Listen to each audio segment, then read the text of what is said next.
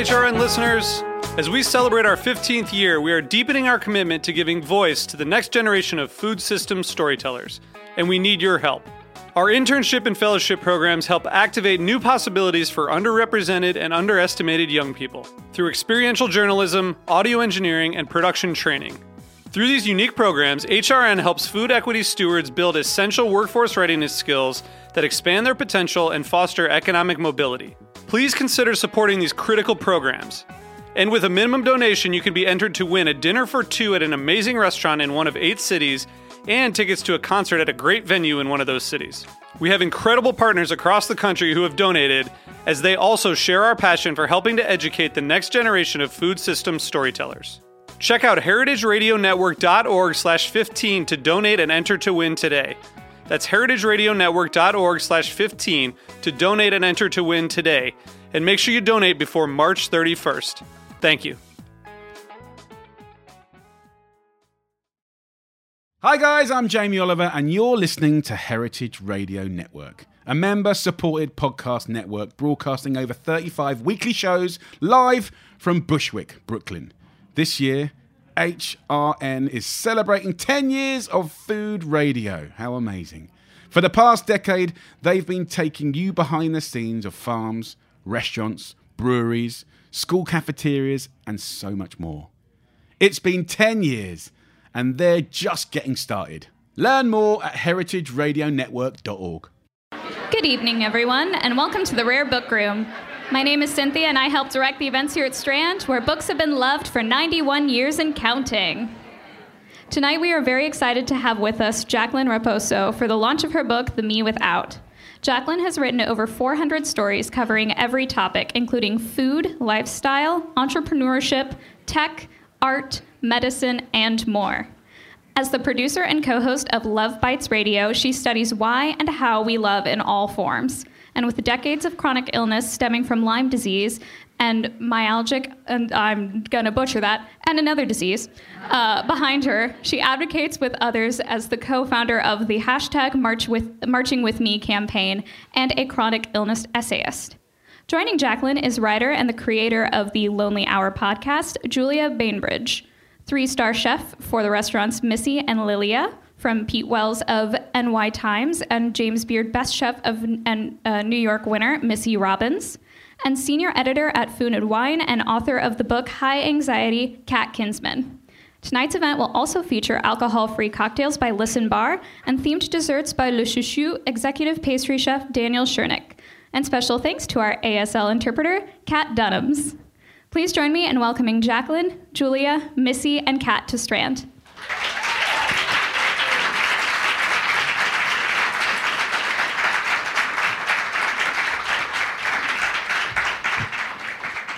Look at all these gorgeous people who care about self care. This is a lovely, lovely thing.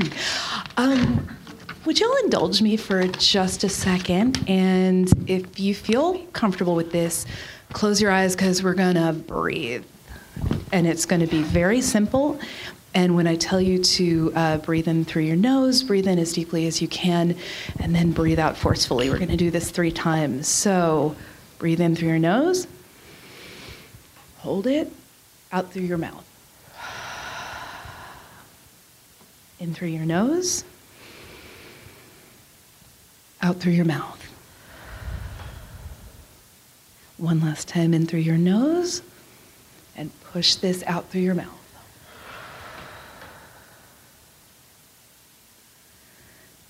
You can keep your eyes closed or you can open them. I just, when's the last time you deliberately breathed like that? We don't give ourselves a chance to do that. Um, we don't give ourselves a chance to take care of ourselves, to listen to our bodies, um, or at least some of us didn't until one person took an entire year to figure out um, where the noise in her life was coming from and how to really listen to herself and take things apart piece by piece to really find herself and find what was important to her and what she could discard. And this all came together in the form of an incredible book called The Me Without. So, welcome to all of our panelists, to our beautiful author, and let's get started talking about a little bit of self care and uh, how we are good at it or not. And it's okay if we're all on different paths about that. but um, let's start out. Wait, oh, I was on the wrong page right there. So you went through a whole process of getting rid of things, of maybe taking on new behaviors, but mostly getting rid of uh, maybe some cluttery things in your life. Social media was a big one that you decided to cut out for a while. Can we talk about the benefit or risks of doing that, especially when you're a person who's a writer, uh, somebody who, who has to live in the public eye, or a chef who uh, needs people to come into the restaurant. How do you give that up? What does that do to your perception of yourself? Anyone else want to start? That's you. um, I think so many of us in creative, not necessarily creative fields, but I definitely felt like I had to be a brand on social media as both a writer and a radio host. And I sort of started feeling lost to this two dimensional world. And it wasn't as fun as the conversations that I could have been having, as the stories I could have been writing. And I really thought that, oh, my work is going to suffer if I'm not branding myself, if I'm not pushing myself. And after 40 days of social media, cleansing or whatever you want to call it. I really found out that's not true. I really think that we build these systems that we create, we build these cultures that we create, and I think a lot of people are going to disagree with me on this, but I don't think we have to be on social media if we don't want to be. If you found out this about this event on social media, I've been pushing it a lot on social media the past couple of weeks. Um, so I obviously still do use social media, but uh, one of the women that I interview in the book, Amber Case, said as long as uh, media, social media is a tool that we are using, that it is not using us, then that's sort of like a healthy relationship in that way. Uh, that is sort of how I try to keep myself in check for that. But I think social media is still one of my biggest problems with self care, with self identity. And I think a big part of that was breaking from the idea that I had to be on it. I have a choice of how I work online and who I am and how I present myself. And I still have to check in with that, and that's part of my self care routine. But it's a really, it was a really, really hard one to break, and it's something that I still have to spend a lot of time being very aware of. Otherwise, I can easily fall back into endless scrolling without noticing. Can I make a case for underscoring not using it? Yeah. I'm going to read something. Can I read something? Please. Okay. Absolutely. So there's this concept of psychological asymmetry. It's something that British philosopher Alain de Botton came up with, and I'm going to read what he wrote about it. It's not too long. Just bear me with me for a sec. He said, one of the most basic facts about the human condition is that we know ourselves from the inside, but we know others only from what they choose or are able to tell us, right? Which is a far more limited and edited set of data. We're continuously and intimately exposed to our own worries, hopes, desires, and memories, many of which feels overwhelmingly intense, strange, vulnerable, or sad. Yet when it comes to other people, we're tightly restricted to knowing them through their public pronouncements, right? So the hints and clues we're left to play with are hugely imperfect guides to the reality of another person's existence. And the result of what we term this psychological asymmetry is what we almost always think of ourselves as far more peculiar, shameful, and alarming than other people we run into. So the idea that like we're not really so odd. We just know a lot more about who we are, right? And I bring it up because, like, those public pronouncements that he mentioned, man, are they like, are there exponentially more of those being made now that we're performing out our lives on social media? So, um, you know, the natural psychological asymmetry uh, that we all experience becomes even more warped for the Instagram user. So, um, like even if we know that most people's lives involve anxiety and distress just like ours despite those things not being reflected on their feeds it's so easy to believe otherwise right? Um, all of that is a roundabout way of saying unfollow unfollow unfollow. You know that's getting to the care part of your question. Like i've unfollowed people um, that i like in real life because of the way that things come across on their social media channels. They make me feel like a failure by comparison. And like, do I need to work on not comparing myself to other people? Yes, but that will take some doing. So in the meantime, I can control this. Um, so the minute that like what you're getting from following a certain person changes from enjoyment or enrichment to some form of feeling bad, cut it out. I love the mute button. It's Yeah, such a beautiful gift you can give yourself. It's just muting annoying things. They don't have to know. It's less violent than I don't know what happened there.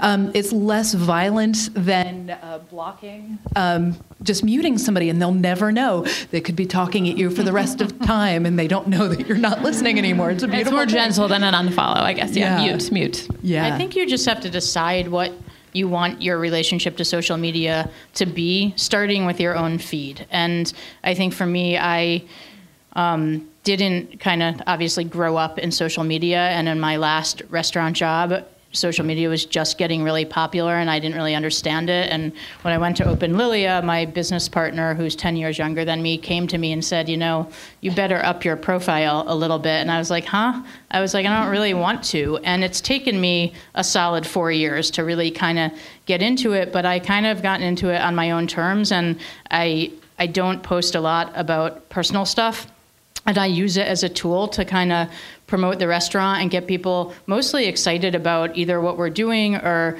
um, I think the most success I've I've had with social media is is when I've traveled um, and posting things about where I've been and I've gotten the most feedback from that of like is that going to go on your menu? Are you tell us where to go in Rome. Um, so I think what I've learned about it is if you use it in a way that you're comfortable with and that excites you you it, it is actually a helpful tool and it and it creates a really nice community around you.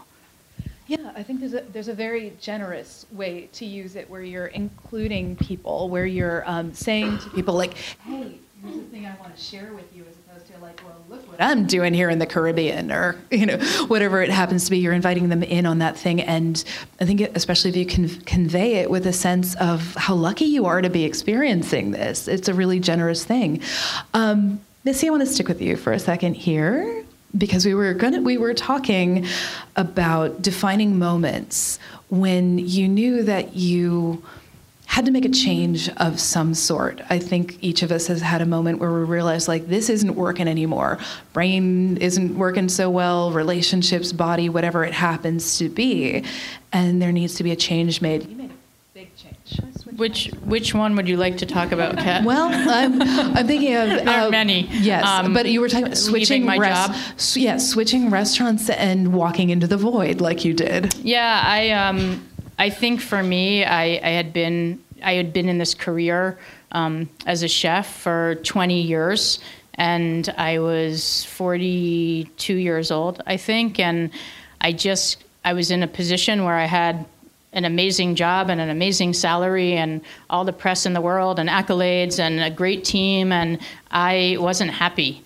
And I think it took me a really long time to sort of accept that and to recognize it and I was in a position where I decided that I could I could afford to take a year off and um, which which wasn't necessarily the smartest financial decision but from a mental perspective it was amazing. But I, I wasn't for me the defining moment just I wasn't I was becoming sort of this person that I didn't like. I was I wasn't happy. I was not physically fit. I was 40 pounds overweight, and I just knew that if I went from one job to another job, that it wasn't going to f- kind of solve any of the issues. So I made a very conscious decision to not work for a year, and I and I sort of said, and I thought I'd last three months um, because I was a workaholic for many many years and i i just thought i'd kind of take the summer off and enjoy it and go back to work and then i realized it was really fun to be unemployed and i was actually very very good at it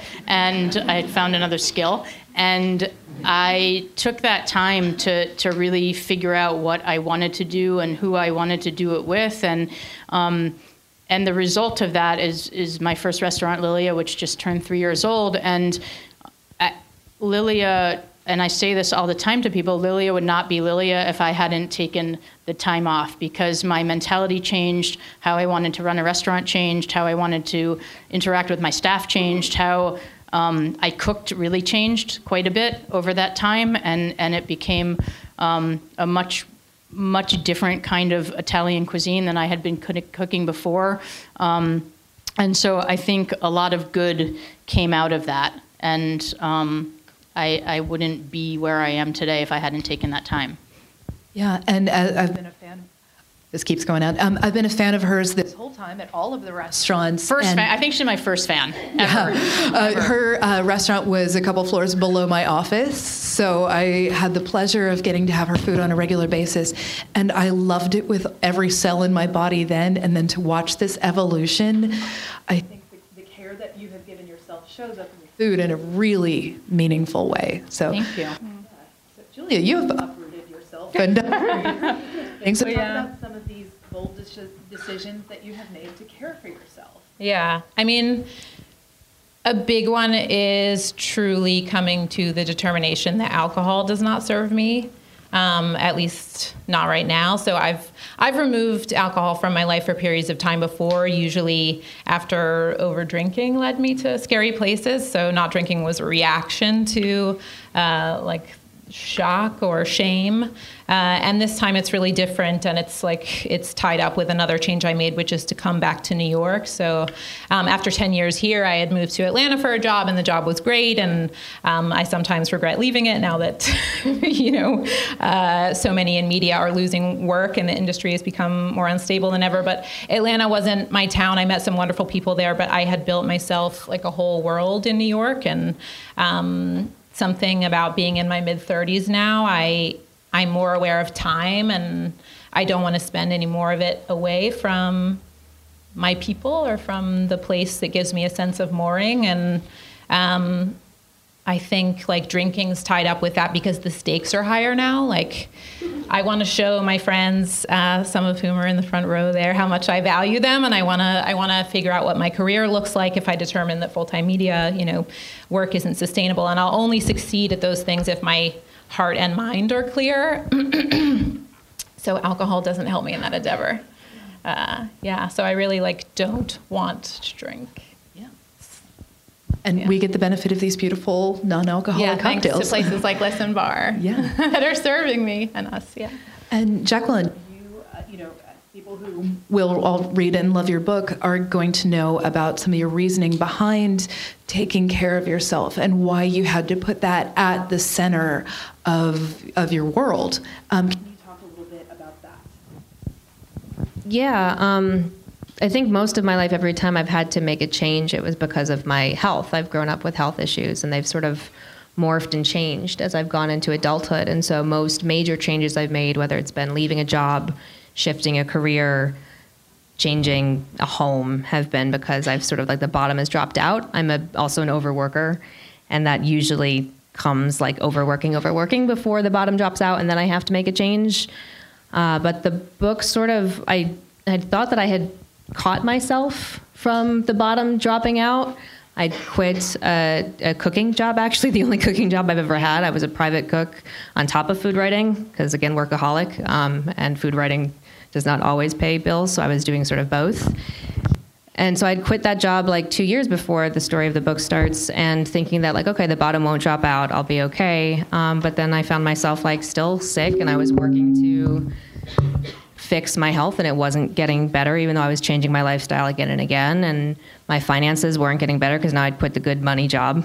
Um, and I had this podcast about dating, where my co-host Ben and I were going out and dating a lot and interviewing people about love and what Like me, worked, I was like. Julia I dated and a lot, Kat. yes. I date a lot. Um, Missy was busy; she had her, her restaurant, um, and so we were just asking uh, people about love and what was working and not working. And I was going out on a lot of dates, and it wasn't happening. And so I think. So this change just actually came from it not being good enough. I was like happy-ish, but like I couldn't keep on working to fix it. And um, later, I interviewed Julia for the book, and she said something that just sort of really stuck. It was like sometimes you just get over yourself, and that's sort of just where I started. Like I was just frustrated. Social media that started it, but I was just sort of frustrated with both not with being sick, single, and broke. And nothing moving forward. The bottom didn't drop out, and nothing was going forward enough. And I was like, well, if I can't keep on adding stuff, then I'm going to start taking away stuff and just see what happens. But I was just not, the status quo wasn't enough. Something had to change. And so I tried this weird thing. Yeah. So we're all people who I, I think all four of us are people who something is going wrong. We throw work at the problem. Um, because that's how we, uh, you know, define ourselves and find value and maybe have been rewarded for it too much in the past. Like, oh, you've overachieved. Here's more and you know and here you have uh, you, you have done x amount of things and you know in your head you calculate oh you know i have this amount of worth because of all the things i have done it's incredibly terrifying to take time to not produce to just stop and maybe sleep maybe take a day off maybe do something where you're not producing I've had to go through a change over the past couple of years because I've had some physical problems and I had to go to bed at a normal hour and not be on social media or writing or doing any of these other kinds of things. I've had to say no to doing a certain amount of, of things. Um, and I've gotten a little bit calmer about the notion that no, I don't have to, you know, write something every day. I don't have to have one palpable thing that I have created every day. And that is scary as heck to me. Or, or it was. I'm getting a little bit better about it now.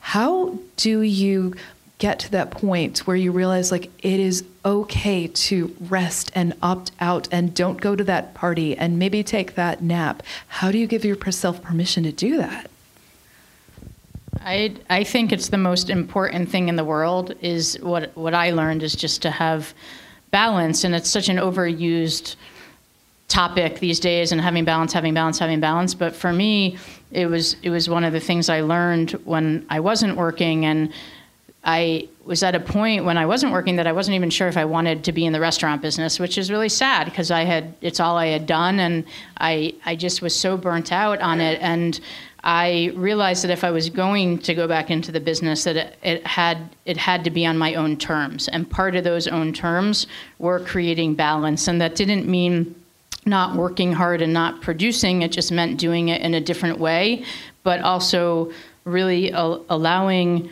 myself and, and trying to promote that in my teams also the, the space to do other things, whether that's work out every morning, whether that's go get a cup of coffee in the morning and sit with the paper, what, whatever it means to, to you as an individual. For me, it meant non negotiable Pilates sessions and working out and being okay going to lunch with a friend because I'm at the restaurant most of the time at dinner and recognizing that I didn't need to be in the kitchen from 10 a.m. until midnight every day. And I, and I think it's actually made me much more productive.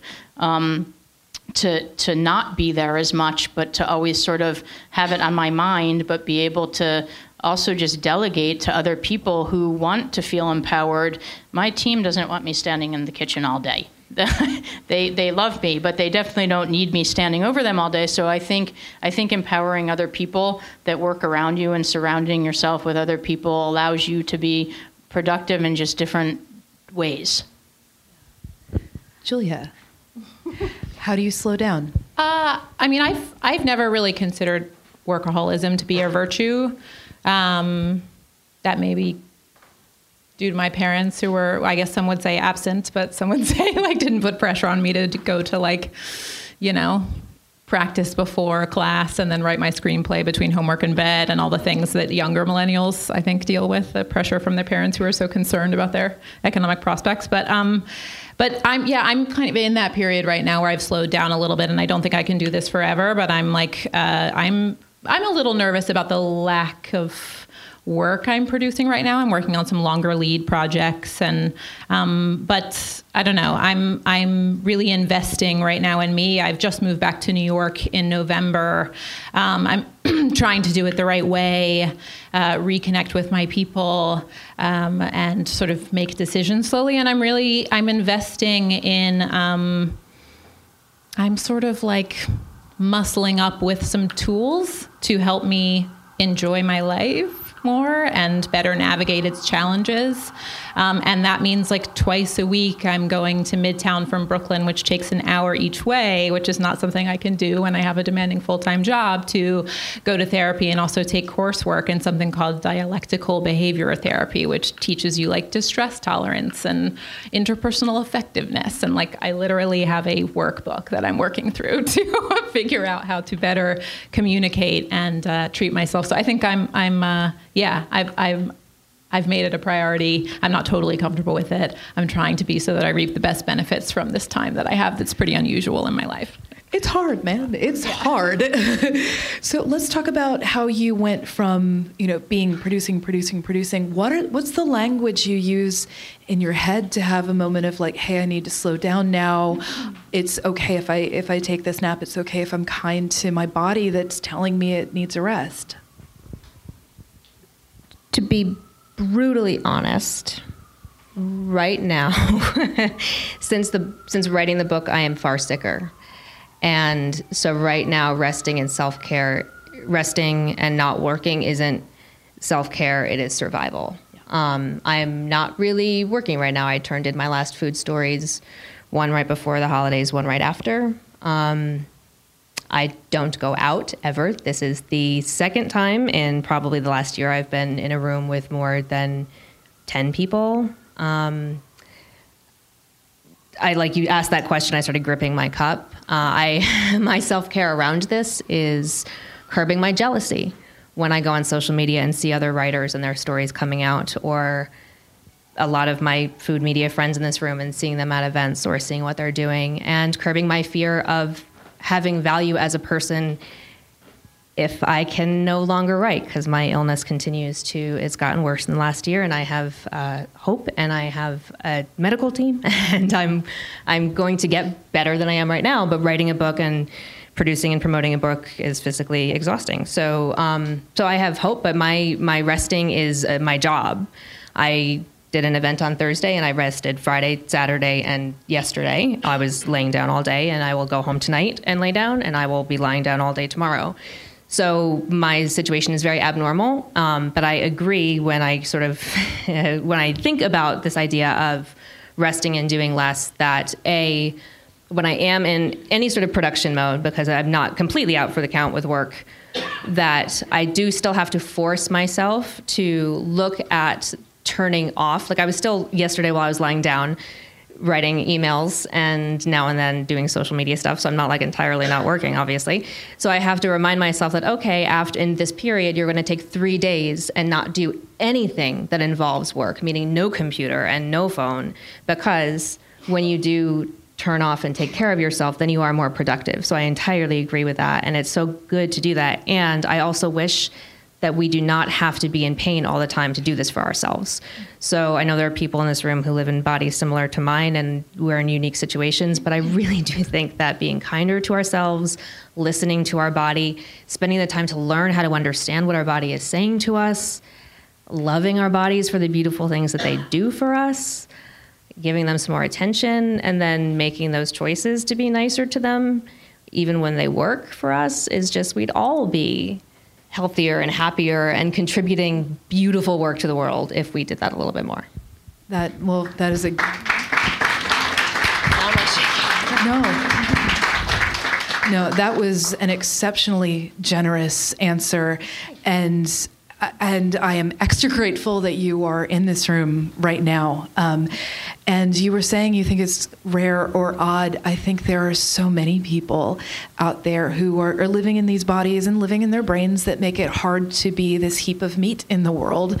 And it's, but we don't talk about it as a society so much. We're not awesome about that. Um, dealing with physical stuff over the past year it's you know it's overcoming a certain amount of mortification to talk about it one of the things i love to remind myself and other people in my community is that we have no idea what the person in front of us is feeling inside so like yeah i'm a person who i don't look like a sick person and so neither does the person in i have no idea if the person in front of me is is if they're in as much pain as i'm in and i try to remember that. I have no idea what their body's story is and so i just try to somehow be someone i mean i'm an interviewer so that helps but i try to be an open conversation for other people. That's why we've all had conversations about our health and bodies over the time i've known these people and i just think the more yeah we can talk about it and create space to admit that we all live in bodies and living in a body is hard.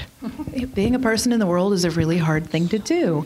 And then we all four of us um, inter- we're in in the food world somehow, whether it's a writer, a, a chef, a, whatever it happens to be. And for some of us, food is the problem. Uh, like for for me, you know, I'm a food writer and editor, and so much of my physical stuff is tied up in a nasty gut issue that makes eating painful and hard.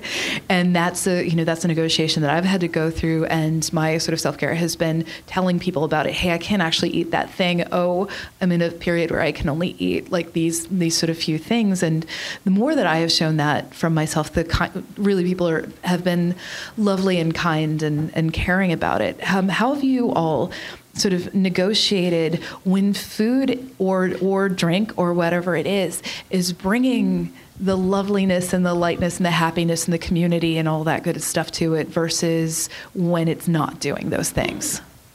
I mean, I, I think for me, the food issue, I, I'm very lucky not to have gut things and stuff, but the food issue is definitely an eating issue, which is ironic when you're a chef. And I definitely have a tendency to have weight issues, and it's something that I have to deal with every single day when I wake up.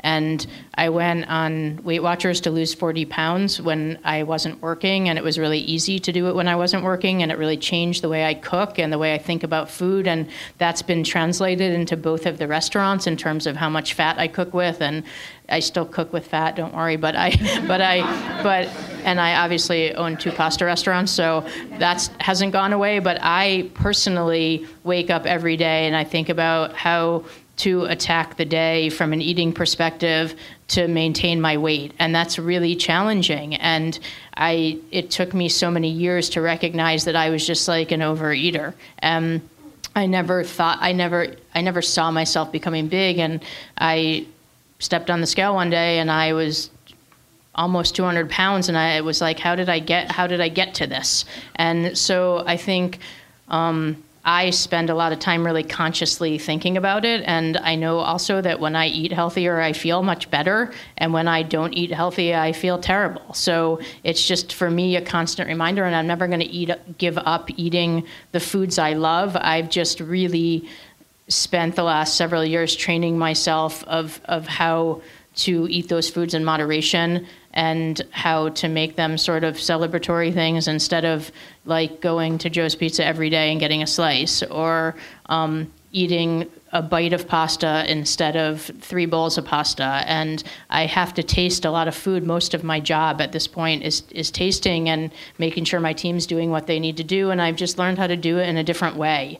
Um, and when i feel myself kind of going in a not great direction, I just do like a hard stop and reset and kind of I don't do cleanses and things, but I definitely just start eating really, really healthy for a few weeks and kind of get back on track. I feel really lucky. There's never been a better time to be a non drinker. Like, Lorelei, thanks for bringing these drinks. Um, I mean, I think like so the popularity of dry January, like you've got so many people being more mindful about their drinking, whether or not they've struggled with substance abuse. And the more that I talk about not drinking, the more um, curiosity I get from people, other people who have like negotiated their relationships with alcohol, people who are really into kombucha and tea and all these other delicious things we have to drink. Um, and uh, yeah, I just feel like they're, we're all kind of celebrating those things right now. Um, it's fun. Yeah. Um, I started off of both like gluten and dairy when I was a kid, so it's been like 20 plus years because of my health issues, and that's actually why I went into food writing. Because when I was younger, I was like, I either have to learn more about food or I'm going to hate food. And so now you can get obviously gluten, dairy free everything. Um, so with restaurants, it obviously makes it hard. Now I can eat less, but just because of where my health is. So it makes conversations hard, and I've got speeches when I go to restaurants where I don't know people and I get very nervous still with talking to waiters. I have a whole joke, like I've got this whole layers, like I make it funny and really like, you know, nice but also serious and talk about vomiting and that kind of stuff, just so, like they know that I'm serious, but I'm also trying to be nice about it. But like I am also very lucky that I work with chefs and they are awesome because they care about food. They love food even more than I do and I love food. I love gluten, even though I can't eat it. I would eat the crap out of gluten. I've got like my apocalypse meal is down. It is like beer and cheese pizza. Nothing on it, like mozzarella cheese pizza and a lot of beer, and I'm gonna eat so much of it as like the asteroids coming. I cannot, I can wait. I was gonna say I cannot wait, but like obviously I can wait. Obviously I can wait for the asteroid. Um, but like that's what I would have. And but like chefs love food, and so some of the best, most beautiful conversations or moments that have struck me off guard are when I'm in a restaurant finishing an interview and I'm offered something to eat, and I was like, no, I, I don't eat on interviews because I have these food issues, and a chef will say the, just the most beautiful gift of like, oh, well, let me make this for you. Like, you should, of course, I want to make something for you to eat. Or once I went to a press dinner for 12, and the chef had made an entirely separate meal, course for course, even getting gluten free crackers from this place in Brooklyn and bread for me. And he didn't have to do that. And uh, and another one had said well of course like of course i want to cook for you. Chefs we take care of people. We feed people. Like the chefs that i get to work with they cook because they want to feed people. They love food and they love to feed people. So yeah it makes my job hard obviously but i don't review food and i talk to people. I talk to people who make food and that's a pretty awesome awesome job to get to have so. Yeah yeah, I mean that's sort of the negotiation I've had to uh, make. Uh, you know, I'm for the most part not writing about the food. I'm writing about uh, the people. And I switched jobs recently, and somebody said, "What are you the senior editor of?" And I was like, "Feelings."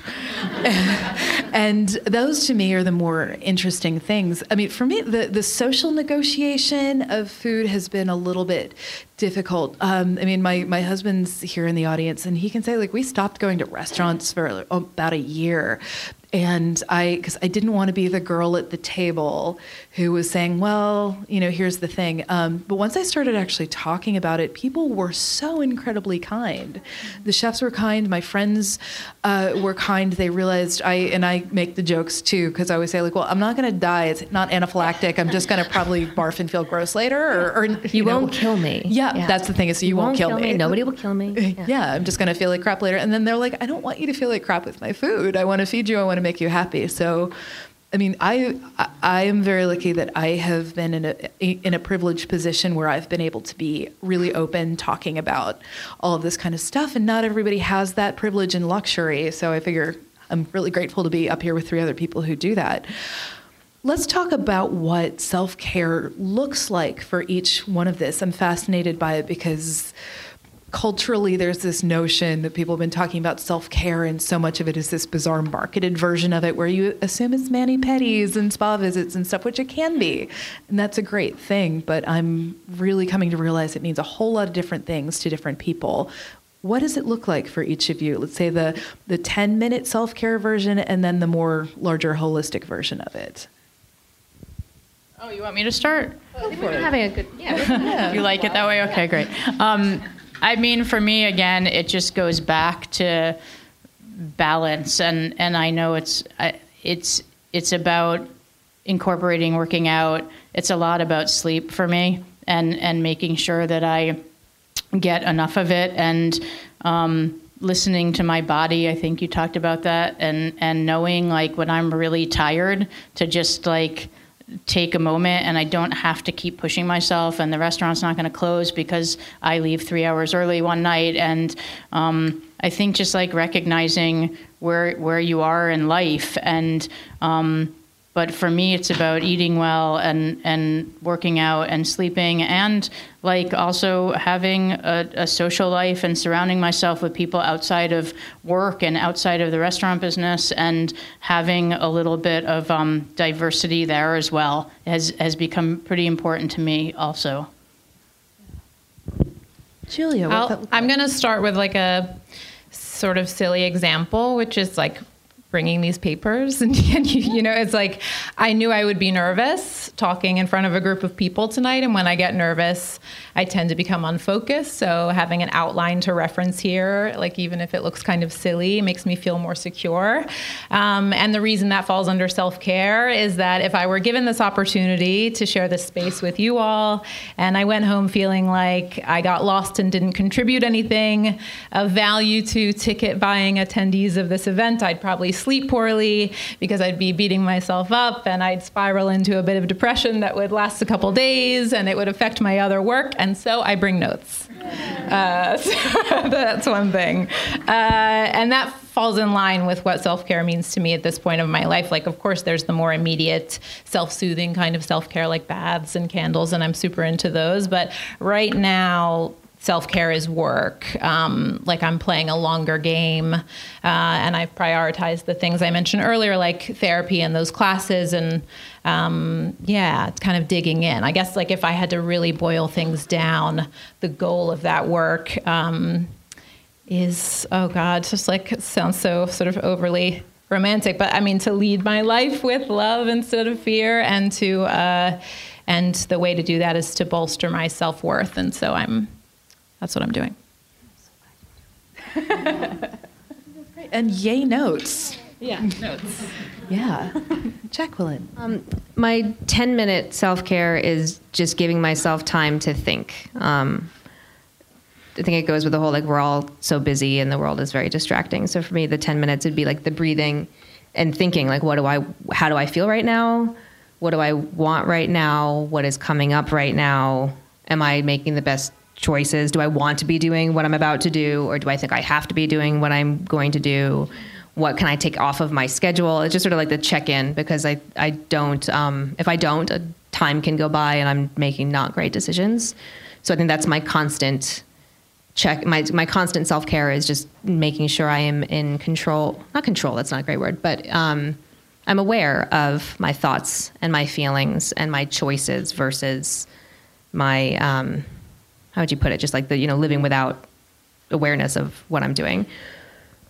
And then everything else, it really is. Uh, the, the, the work that I did, it was a really hard year, but it really connected me to my values and my priorities in life. And so even though like I'm technically limited right now physically, and that is a job and that is very hard and that can emotionally be very hard, I know my priorities and my values and what makes me happy, and a lot makes me happy. Um, and so self care is reminding myself in those 10 minutes or sometimes very longer than 10 minutes to focus on those. And to, that means focusing on the books that make me happy, the people that make me happy. I've got I don't get to see many people, and so when I do, I make sure that I'm present with them, and I prioritize the people that this body does well with, and um, they take care of me, and I try to take care of them, and nature, and my you know dogs and birds, and but the things that fortify me and make me happy, and that feed me.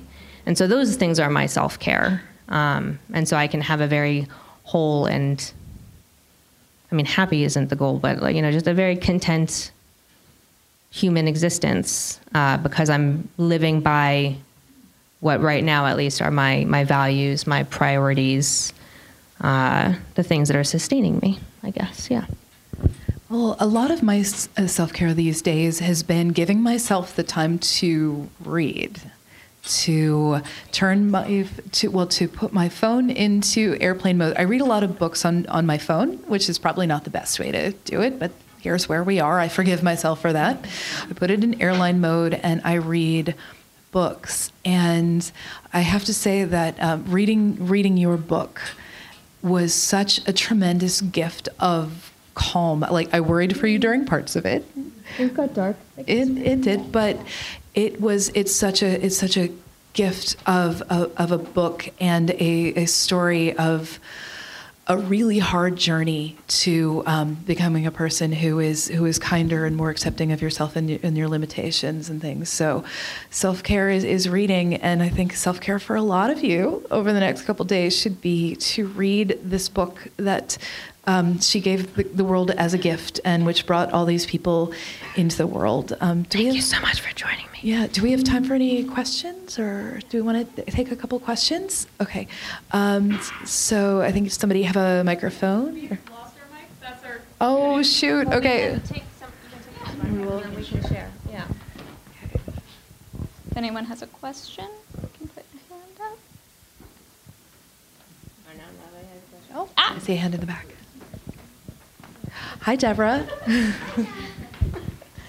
I'm wondering, Kat, I think in our industry there are a lot of people who come to you who are struggling, but when you see people who are struggling, especially people who are loved ones in your life who don't quite know how to ask, but you don't you don't want to like push ideas onto them. How have you addressed that? People in your life you love and who kind of need some self care um, and are just starting that journey? Uh, yeah, that's a really good question. So, I mean, what she's sort of referring to is I have a sort of side project where mm. I talk to chefs about mental health and taking care of themselves, and chefs are notoriously uh, masochistic, so it's really hard sometimes uh, for for that to happen. I, there's a couple different degrees of it. If somebody, if I'm really worried about somebody, I just have the conversation and say, "I'm worried you're hurting yourself, that you're going to hurt yourself," um, you know, or do you need to tell me something, or you know, what you know, what can I do for you? And just because the alternative to that is not a good one.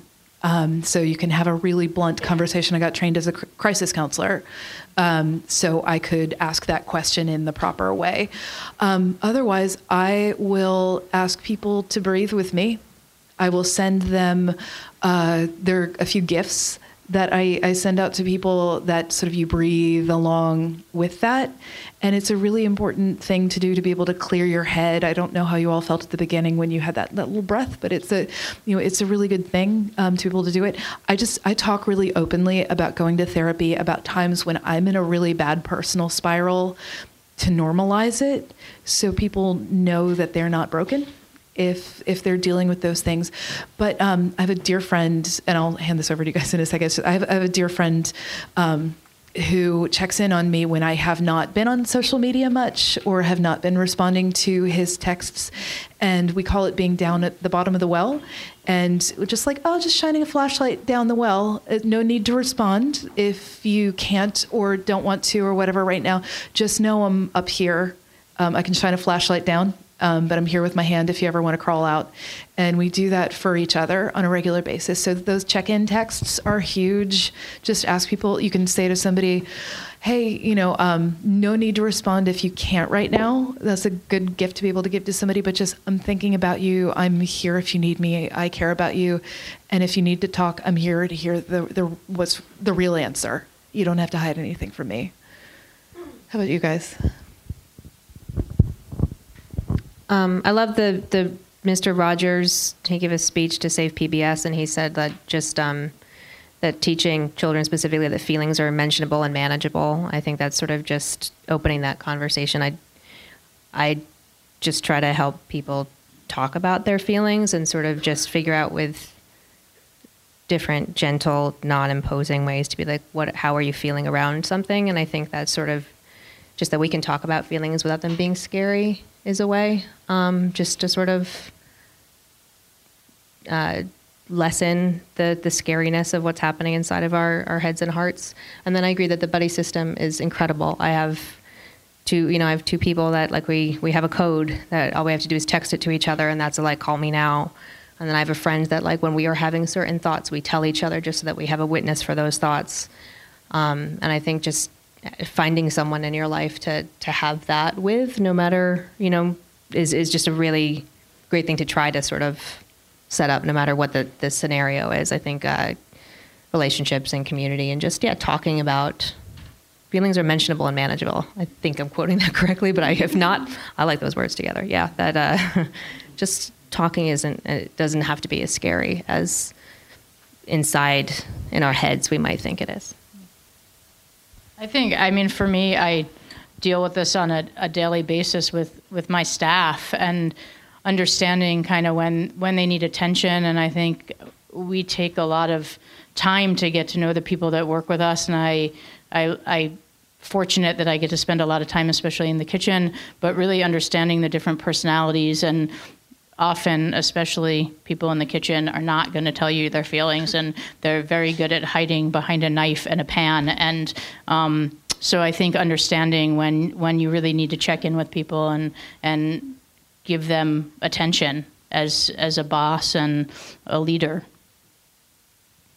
I would just echo all of that. Yeah, talking about feeling. I mean, I built a whole project around talking about loneliness. So, like, I mean, but like, I'm someone who's pretty unashamed to talk about her feelings. So I feel like that show could have been the the anger hour or the desire hour or the whatever. It just happened to me. I happened to study loneliness, but um, yeah, it's important to talk openly about it, and that helps kind of neutralize the taboo around around it. Yeah, if you haven't listened to her podcast, it's called The Lonely Hour, and it's so oh god, those Kat was a guest on well, season one. Thank well, you for coming when it was small. Well, thank you. Like it's such good voices to have in your head. um, is is the lovely Julia and her guests and the conversations that flow out of that. It's it's just it's a truly beautiful uh, thing and it, a great act of self care too. It's a show about loneliness, but it's not a bummer. I promise. no, it's warm and lovely. Um, do we have any other questions? Or I think some of us are. Oh, there's one right over there.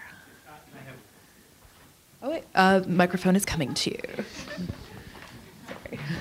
Well done.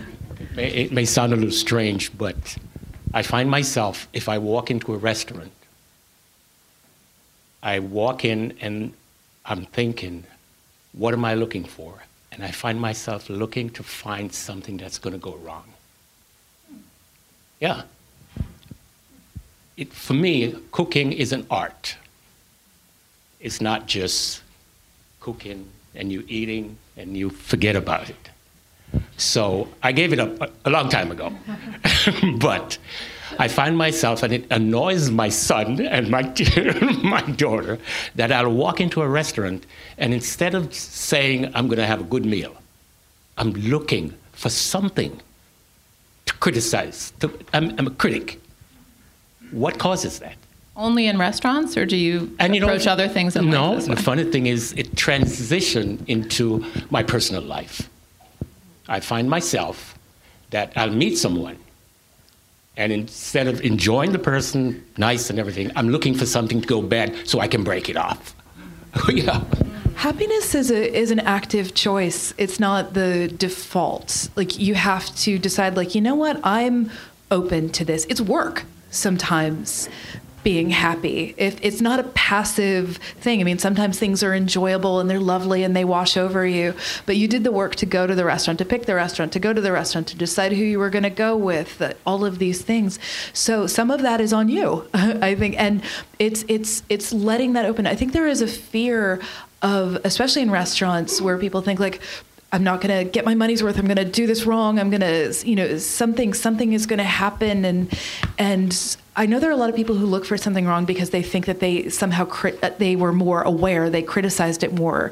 Something sometimes happiness these things can be simple and it's scary to let yourself like things because what if it doesn't happen the next time um, if you can be present in that moment and just appreciate each of the things that are happening, even if they're not perfect, it begets happiness. I, I, think. Like the more it's it's sort of like a muscle that you, you have to exercise and you'll be able to lift more happiness the more you are determined to let that happen i think. Well, by I, the way jackie i know you don't remember me but I, I know, yeah, you do? Well i think I, I think our if you choose to see it, a lot of media is mean. Television can be mean, newspapers yeah. can be mean, Twitter is very mean. And so if that's there's there's this um another person I quote in the book. It's Donald O. Hebb was a neuropsychiatrist, neuropsychiatrist, uh, and he he penned the phrase "neurons that fire together wire together." Our brains are, you know, firing and wiring and reproducing and you know they're, they're setting up patterns. And so if we are looking at negative things over and over we are creating negative patterns for ourselves versus if we are looking at happy things and surrounding ourselves with happy things and creating happy patterns for ourselves. So i don't know what kind of you know media and things you have around in your life but i think a lot of us we are we have yelp and we have twitter and we have all these things that make all of us critics all the time. And so if we are filling our lives with that that might lead us to be more critical when we walk into a place. Anybody can be a food critic right now. Um, so I think, yeah, you have to actively choose to not be that. Happiness and, and gentleness and kindness, you have to choose to be present with an experience and look at, like, hey, I get to be in this amazing restaurant or this film or this beautiful bookstore and just be with other humans who are also in this weird universe that we are all spinning around in for some weird reason you know like i think like you have to choose what you are taking in in these weird brains that we have in our heads um, and just be aware that what all the stuff that we are seeing our brains are absorbing without us realizing it half the time as a chef, as a chef you want to get I guarantee you my restaurants will make you happy, sir. here's the here's the deal. When I was a very young cook and I started going out to eat and I, I had many similar feelings, and it was a choice. And I chose a long time ago that, in, unless it's like on the list and a bucket list place where I've been waiting to go for years, I really try and just go out to dinner and surround myself with people I like and enjoy the experience and not kind of worry about if it's the best food I've ever had or if it's the best drink I ever had or if the service is the best. Because if I did that for the last 25 years, I would be really miserable. Um, so I, I think it's just about about allowing yourself, like Jacqueline said, to to just enjoy it and enjoy the experience and not get so caught up in the minutia of of what it is. Well, and if you can't, don't go to restaurants for a little while. I mean, you edited out some stuff. Just edit it out for a minute and then slowly add it back and see how it feels. So I think, in the spirit of self care, go to her restaurants. Listen except to her, for Missy's restaurant. Listen to her podcast, read her book, and do something really lovely for yourself tonight in addition to coming here. I mean, thank you for being here. Thank you for writing this book that brought us together. Thank you for the the the cocktails and the food and all of this good stuff. Go forth and be happy.